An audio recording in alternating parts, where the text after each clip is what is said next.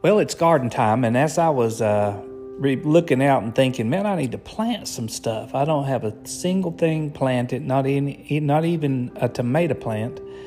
Uh, haven't even fertilized or done anything in the yard yet, but uh, but hopefully, after all this rain passes, some of that can get started. But uh, but I was reflecting on that. It's it's a time that I always takes me back to my childhood because uh, we always had a garden and we had a garden because we needed a garden. We, we, you know, there was there was a lot of us and a lot of mouths to feed, so a garden was helpful. But also, my dad liked for us to work. Now, we didn't have a mule to pull the plow. We didn't have a horse to pull the plow.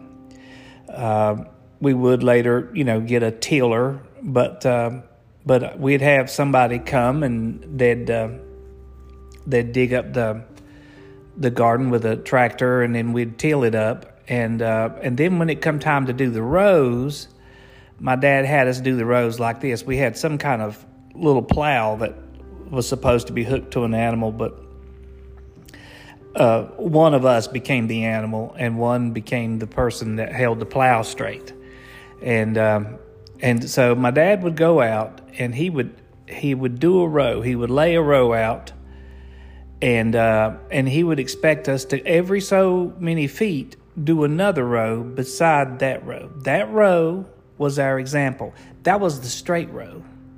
That was the one that we were to look at so that we could make all the other rows also straight.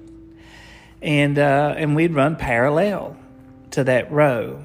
And uh, and of course the funniest thing, the farther and farther that we got away from that row, that first row that was the example for us to follow, the farther we would get away from that row, well, of course, the more crooked and the more uh, our row tend to wander this way and that way.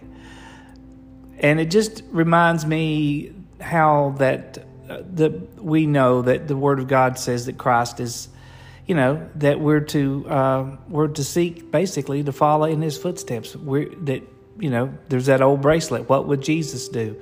And certainly uh, we look in the bible and we find out what god's word instructs us to do and that's our example the word of god. And as we as we we go back to the word of god then the more that our christian life is accurate and more like God intends it. But the less often that we refer back to God's Word, well, the more messed up our life becomes. Isn't that amazing?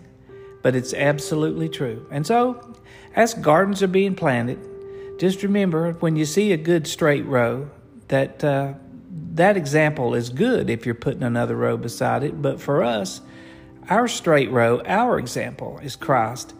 And where we look to find that example is the Word of God.